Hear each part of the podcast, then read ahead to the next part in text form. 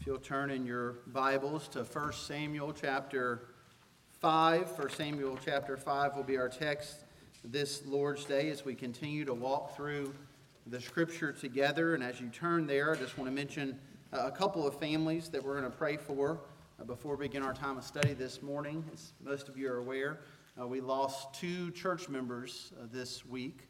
Uh, Miss Elva Wigington, who was our oldest uh, church member. She was nearly 101 years old, uh, and she passed away uh, earlier.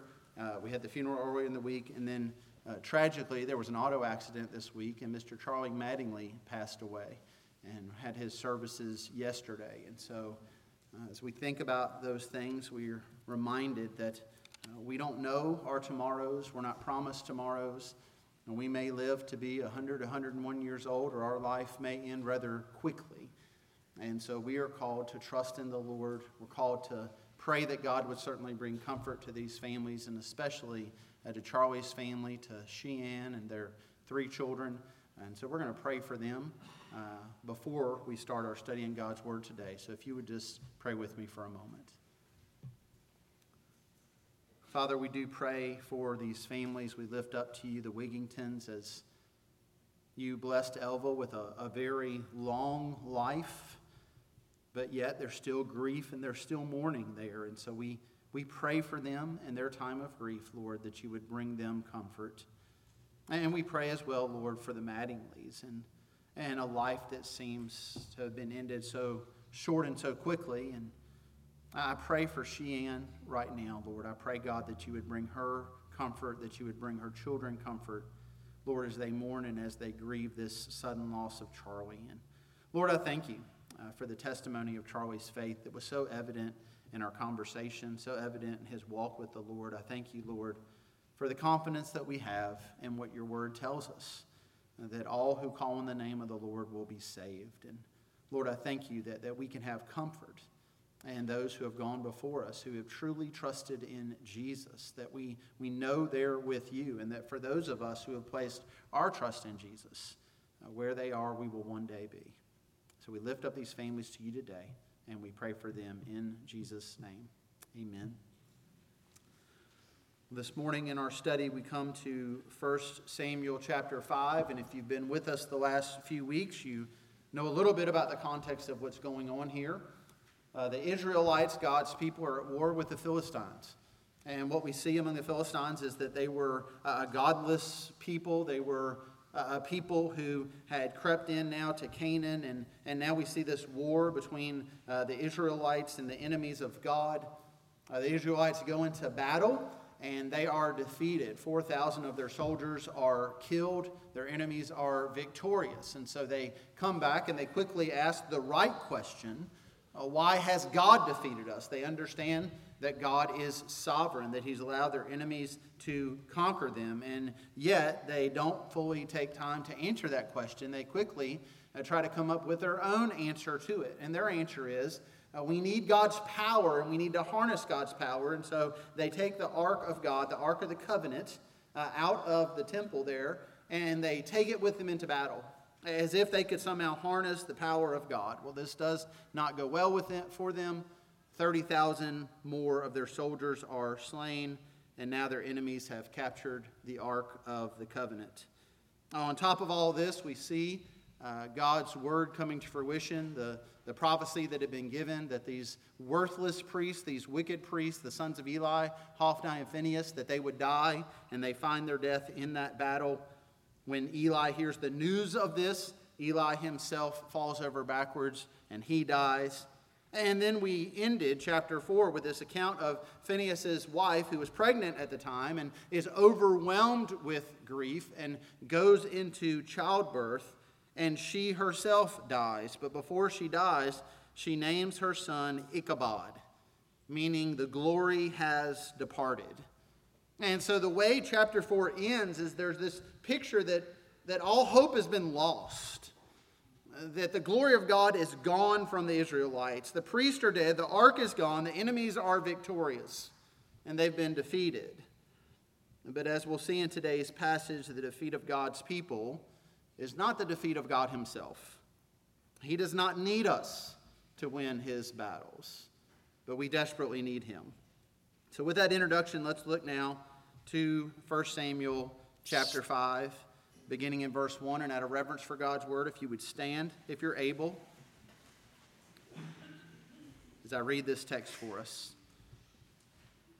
And this is what the word of God says. When the Philistines captured the ark of God, they brought it from Ebenezer to Ashdod. And then the Philistines took the ark of God and brought it into the house of Dagon and set it up beside Dagon. And when the people of Ashdod rose early the next day, behold, Dagon had fallen face downward on the ground before the ark of the Lord. So they took Dagon and put him back in his place. But when they rose early on the next morning, behold, Dagon had fallen face downward on the ground before the ark of the Lord, and the head of Dagon and both of his hands were lying cut off on the threshold. Only the trunk of Dagon was left to him. This is why the priests of Dagon's and all who enter the house of Dagon do not tread on the threshold of Dagon in Ashdod to this day. The hand of the Lord was heavy against the people of Ashdod. And he terrified and afflicted them with tumors, both Ashdod and its territory. And when the men of Ashdod saw how things were, they said, The ark of the God of Israel must not remain with us, for his hand is hard against us and against Dagon our God. So they sent and gathered together all the lords of the Philistines and said, What shall we do with the ark of the God of Israel? They answered, Let the ark of the God of Israel be brought around to Gath. So they brought the ark of God of Israel there. But after they'd brought it around, the hand of the Lord was against the city, causing a very great panic, and he afflicted the men of the city, both young and old, so that tumors broke out on them. So they sent the ark of God to Ekron. But as soon as the ark of God came to Ekron, the people of Ekron cried out, They have brought around to us the ark of the God of Israel to kill us and our people. They sent therefore and gathered together all the lords of the Philistines and said, Send away the ark of the God of Israel and let it return to its own place, that it may not kill us or our people. For there was a deathly panic throughout the whole city. The hand of God was very heavy there and the men who did not die were struck with tumors, and the cry of the city went up to heaven. If you would pray with me. Father, it is a certain, certainly a fearful thing to, to fall under your wrath and the heaviness of your hand. And yet, this is exactly what we rightly deserve for our sin and yet, Lord, you give us hope through the gospel of Jesus. You call us to repentance and faith and trust, and you cover us through his atoning work. Lord, help us to realize these gospel truths as we consider an account and a story from the scripture that perhaps we haven't spent much time on before. Help us to see how 1 Samuel chapter 5 is applicable to us today. We ask this in Christ's name. Amen. You may be seated.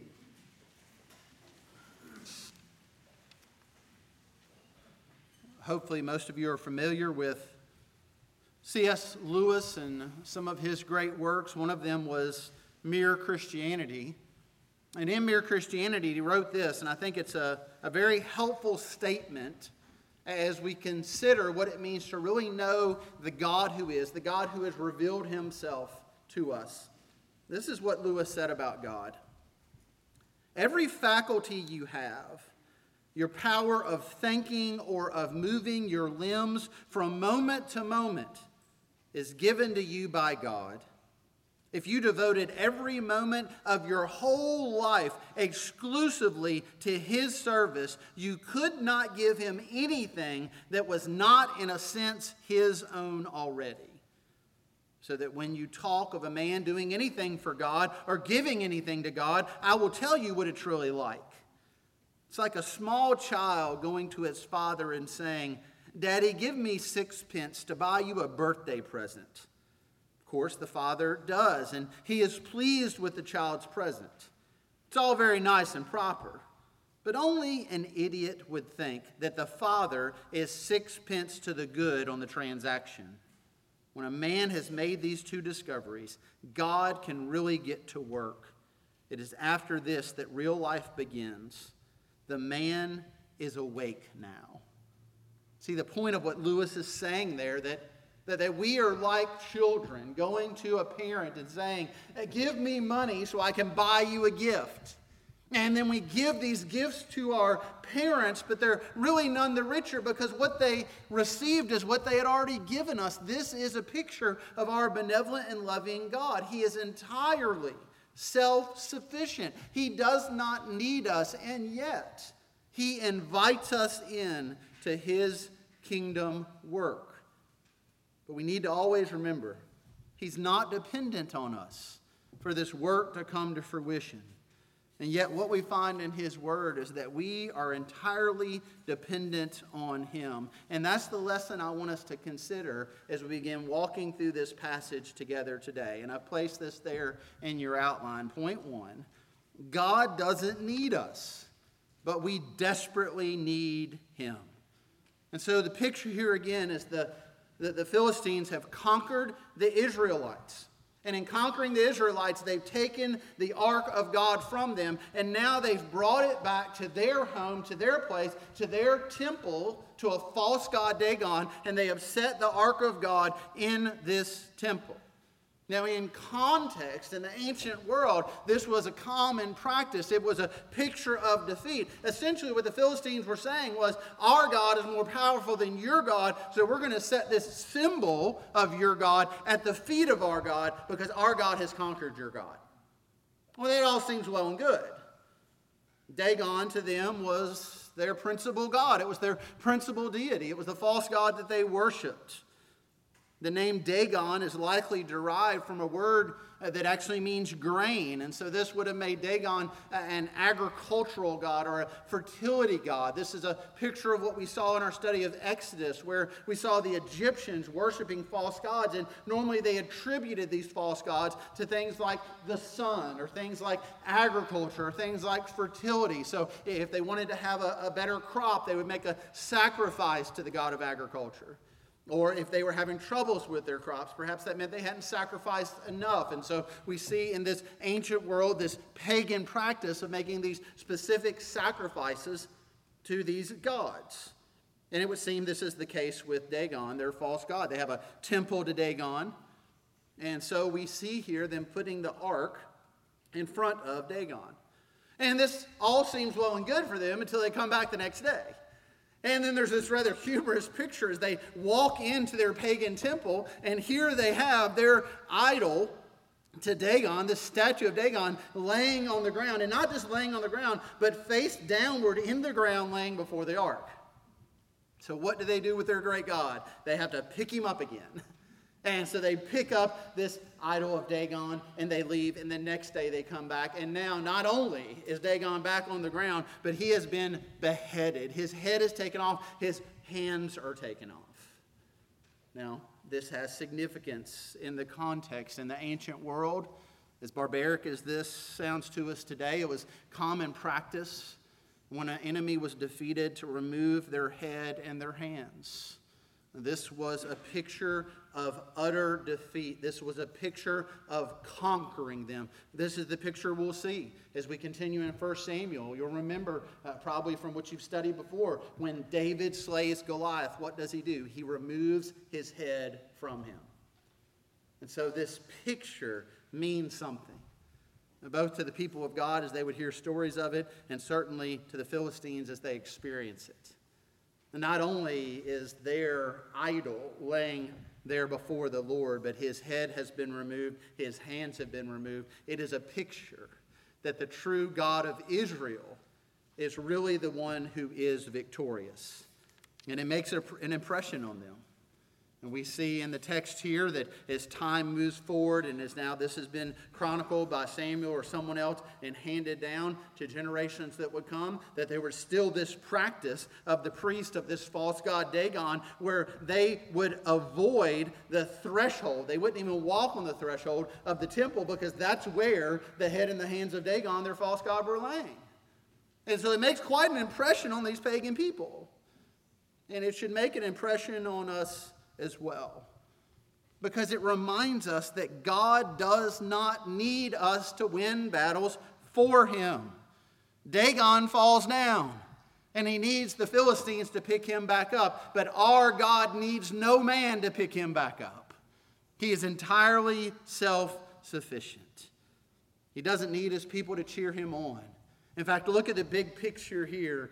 God's people go into battle, they're defeated. God's people go back into battle, they're defeated, and the ark is taken. And how will God return the ark to his people? Not one Israelite will go to battle to win back the ark. God himself will bring the ark back because he does not need them. In fact, there's an irony here as you consider the picture of the Israelites marching into battle, carrying the ark of God as if they could harness the power of God, as if they are doing something in their own power to bring God into battle. And yet, what happens to them? They are conquered, they are ruined, they are defeated. And God is the one who brings the ark back. If there is carrying to be done here, it is God carrying his people, not the people carrying their God. And I believe this is the wake up call that C.S. Lewis is referring to in Mere Christianity. This understanding that to truly be used by God, we need to first understand that God doesn't need us and that He's entirely self sufficient. He will win His battles with or without us. And what this means for us, this wake up call, is one in which we then have a higher view of God and a lower view of ourselves. But, but our tendency is to have a lower view of God and a higher view of ourselves, to where we think we're pretty important, to where we look at things and think, well, if I don't do this, if I don't get involved here, well, this, this just isn't going to work out. As if our involvement will make God successful or not. And yet we see this picture in the scripture that God doesn't need us to win our battles. In fact, what we see here is that there's times when God allows his people, sovereignly plans for his people to be defeated in order that he might expose our wrong thinking about him and reveal the idols that are in our lives that perhaps we did not see before. Which brings us to the next point there in your outline. Number two, God uses suffering and pain and defeat to expose our idols. So here's the Israelites, and here's God exposing their bad theology. He's showing them that their rabbit foot religion doesn't work. He's calling them out for making his ark, that sacred box covered in gold that he had a purpose for, they made it into an idol. They looked to it as if it was the power of God. And in doing that, God's revealing to them the idol they made it. He lets them suffer in order to expose their idols and their wrong views of Him. And now He's going to bring judgment against the Philistines and expose their weaknesses and their idols as well. And so we read there in verse 6 that the hand of the Lord was heavy against the Philistines. In fact, the scripture says here, He terrified and afflicted them with tumors. Now that sounds terrifying but it's worse than it sounds. I'm going to predict that I'm about to set before us what you're going to talk about at lunchtime. The, the translation, this is just me doing word study here, so that the translation of this word in many of our English translations, this tumors, doesn't really give us the full picture of what he's actually saying. In fact, when you study this word in the Hebrew, and my wife started grinning, this is actually a reference to hemorrhoids.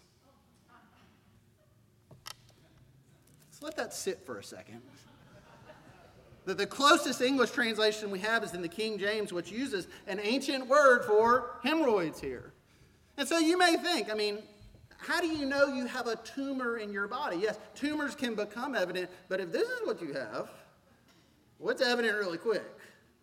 So God is really, really, really reflecting these people. In fact, if you're familiar with Jerome and the Latin Vulgate, the Latin translation of the scriptures, I like the way he translates verse 6. He says this He smote them in the more secret parts of their posteriors.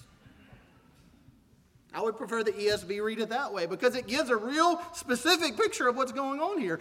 God has brought against these people something terrifying. And so their response is what? We want to be rid of this. We have the hand of the Lord against us. In fact, in verse 7, they say, The ark of God of Israel must not remain with us, for the hand is hard against us and against Dagon our God. Now, notice what's taking place there. On one hand, because of this physical affliction that's come upon them, they're acknowledging the heavy hand of the Lord is against them. And yet they're still not willing to repent of their pagan worship. They want to continue with their idol, they want to be rid of the wrath of God. You see here a picture of how God used these pagan people to bring defeat against his people, but now he's using these pagan people to bring defeat against them. And in some ways, the Philistines here have a better understanding of how God works than the Israelites do. You know, the Israelites were defeated in battle, and their response was, let's harness the power of God. The Philistines now are experiencing this severe affliction and they're attributing it to God, but rather than turn to Dagon or some other false god and start making a bunch of sacrifices and find ways to harness power, they simply acknowledge this is the power of God against us. How can we remove the wrath of God from us? And so they think, well, we'll take the ark and we'll move it to another city, which, you know, imagine in this context, then it comes to your city. the people aren't really pleased by that because this affliction, word has spread, and they don't want it, but they get it.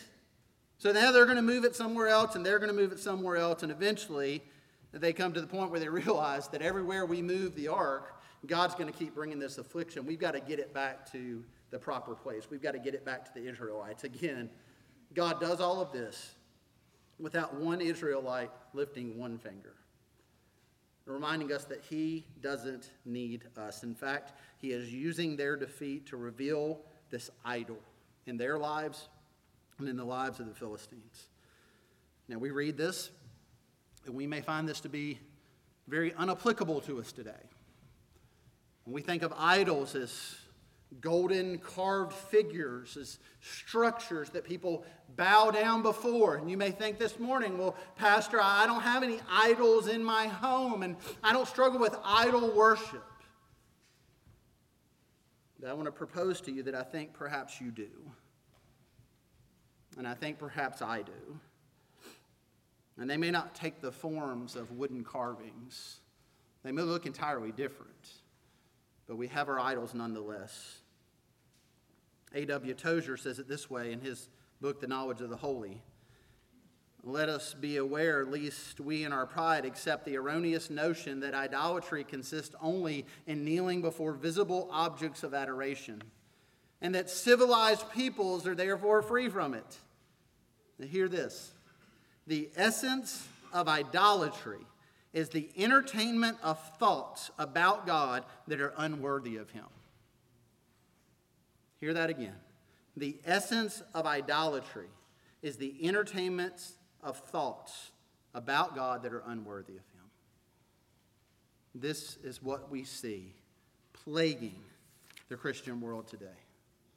This is what we see when we closely examine our own hearts. That, that we have false views of God, that we have erroneous notions about who God is. And these, friends, are idols, and God has a way of exposing them in order that we might either repent of them or that He might one day bring judgments against us for them. And so we need to consider when we think about idols, these may be very different things than anything we've ever thought to be an idol before, because any false idea you have about God is in itself an idol. I'll take one that may be common to a number of us. Have you ever struggled with thinking that God doesn't care about you? I mean, have you ever been in a situation where perhaps so many bad things were happening in your life. Perhaps you were watching people you love suffer, and then if that weren't enough, then other things happened, and it just seemed over and over and over again everything that could go wrong went wrong, and you found yourself sliding into the thought maybe God just doesn't care about this. Maybe God isn't concerned about these problems. I'm not going to ask for a show of hands this morning, but I think if I did, a number of us would identify with having that thought, with being anxious at times, being worried at times, being overwhelmed at times because we feel like everything is on our shoulders because we've gone before God with it and we've asked Him to lift this burden, but yet it still seems to stay there. And so we're anxious and we're overwhelmed and we struggle with this thought God, do you really care? Well, what does God's word say to this? Does God really care? Jesus in Matthew's gospel is recording is saying this in Matthew 6, beginning in verse 25. Therefore, I tell you, do not be anxious about your life, what you will eat or what you will drink, nor about your body, what you will put on. Is not life more than food and the body more than clothing? Look at the birds of the air. They neither sow nor reap nor gather into barns, and yet your heavenly Father feeds them. Are you not of more value than they? And which of you, by being anxious, can add a single hour to his span of life? And why are you anxious about clothing? Consider the lilies of the field, how they grow. They neither toil nor spin. Yet I tell you, even Solomon in all his glory was not arrayed like one of these. But if God so clothes the grass of the field, which today is alive and tomorrow is thrown into the oven, will he not much more clothe you, O you of little faith? Therefore, do not be anxious, saying, What shall we eat? or what shall we drink or what shall we wear? For the Gentiles seek after all these things, and your heavenly Father knows that you need all of them. But seek first the kingdom of God and his righteousness, and all these things will be added to you. Therefore, do not be anxious about tomorrow, for tomorrow will be anxious for itself. Sufficient for the day is its own trouble. Summary Jesus says, God cares. And he says to us in our anxiety, in our worry, in our fret over provision or over anything else, he says, Look at the birds and look at the fields. And if God cares about these aspects of his creation, how much more does he care about his children? God cares. And when we develop this idea, this thought that perhaps he doesn't, then there you have an idol. And there we come to Matthew 6, and we're faced with this decision. Will we, begin, will we continue to believe that God doesn't care? Or will we repent of that idol and trust that He? This is the difference between the God we want and the God who is. That quote I've shared many times in our study of 1 Samuel, I'll share again. There is a God we want, and there's the God who is, and they are not the same God. And the turning point in our lives is when we stop seeking the God we want and we start seeking the God who is. And friends, to seek the God who is means we seek him on his terms. And we stop trying to fashion a God in our own image. And God has a way of using suffering and defeat and hardship in our lives, of exposing these idols that we might repent of them. And yet, what do we see in 1 Samuel 5? And the Philistines don't repent, that their hearts are hardened. They just try to figure out a way to remove God's judgment. But, friends, the picture of Scripture is this God's judgment cannot be removed, it will come. And either that judgment will come on our behalf, on Christ on the cross, or it will come on us in the end. We will either trust in him or we'll trust in ourselves. Here we see the Philistines trust in themselves, that they don't repent. And what we learn is there's no escaping God's judgment, which brings us to the third point. Point three God will destroy every idol and judge the people who worship and serve them. And so, as we conclude this chapter, we see that God not only humbles and slays the idols that are set up against him, but he also judges the people who worship and serve them. So the Philistines are under God's judgment, and they're trying to remove it by moving the ark. And everywhere the ark goes, the people suffer. His judgment continues. It becomes evident that his hand is heavy against them. So they send out for their leaders, they gather them all together, and they decide, well, we've got to take the ark back. And what we see from these pagan people is something we did not see from the Israelites in their defeat. Verse 12 And the cry of the city went up to heaven. These pagan people, again, seem to understand things a bit better than God's own people do, for they are crying out to heaven for relief. And that concludes this chapter and this account of the Philistines and the ark. So, what are we to learn from this story today? Well, friends, I believe 1 Samuel chapter 5 contains in it the story of the whole Bible. This is the message of God's word. It is the picture of God's triumph over the false gods and the false idols that are all around us. It's a picture of a sovereign God who creates all things and manages the affairs of man in such a way that he receives the ultimate glory, with or without us. He doesn't need the Israelites to rescue his ark.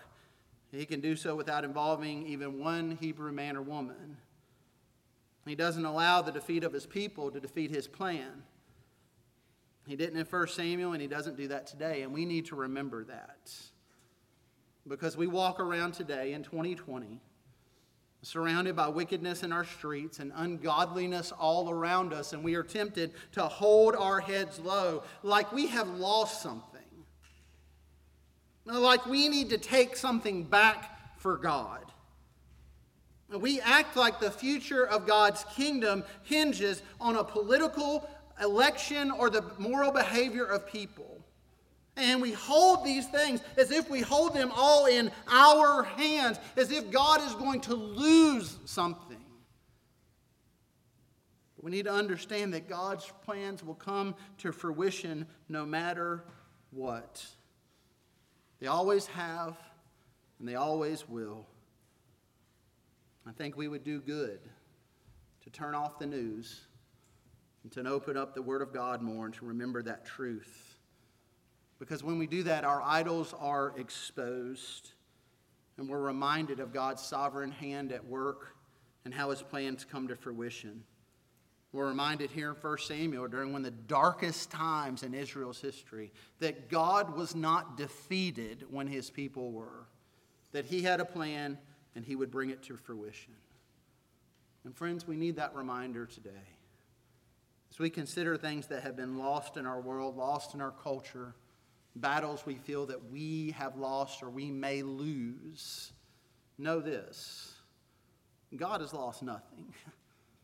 And God reigns victorious, and He always will. And our time in human history is a dot on a long line of salvation history. Nations will rise and fall, generations will come and go. But our God will remain victorious forever. So let's trust in Him today. And let's seek Him today. And let's not hold our heads low. Let's hold them high and set our gaze on the finish line that He's called us to a new heaven and a new earth and the glory that awaits. If you would stand together as we pray to that end and as we sing once more.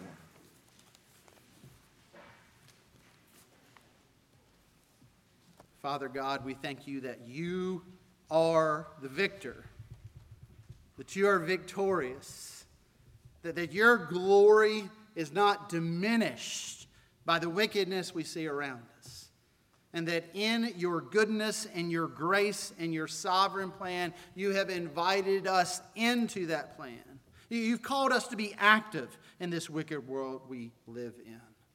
You've called us to be people who speak out with the voice of truth, who strongly proclaim the gospel, who, who seek to influence this wicked world we live in. But Lord, help us as we do that things as ambassadors of Christ to remember that the battle is yours and that you win. Help us to trust in you this and each day. We ask this in Christ's name. Amen.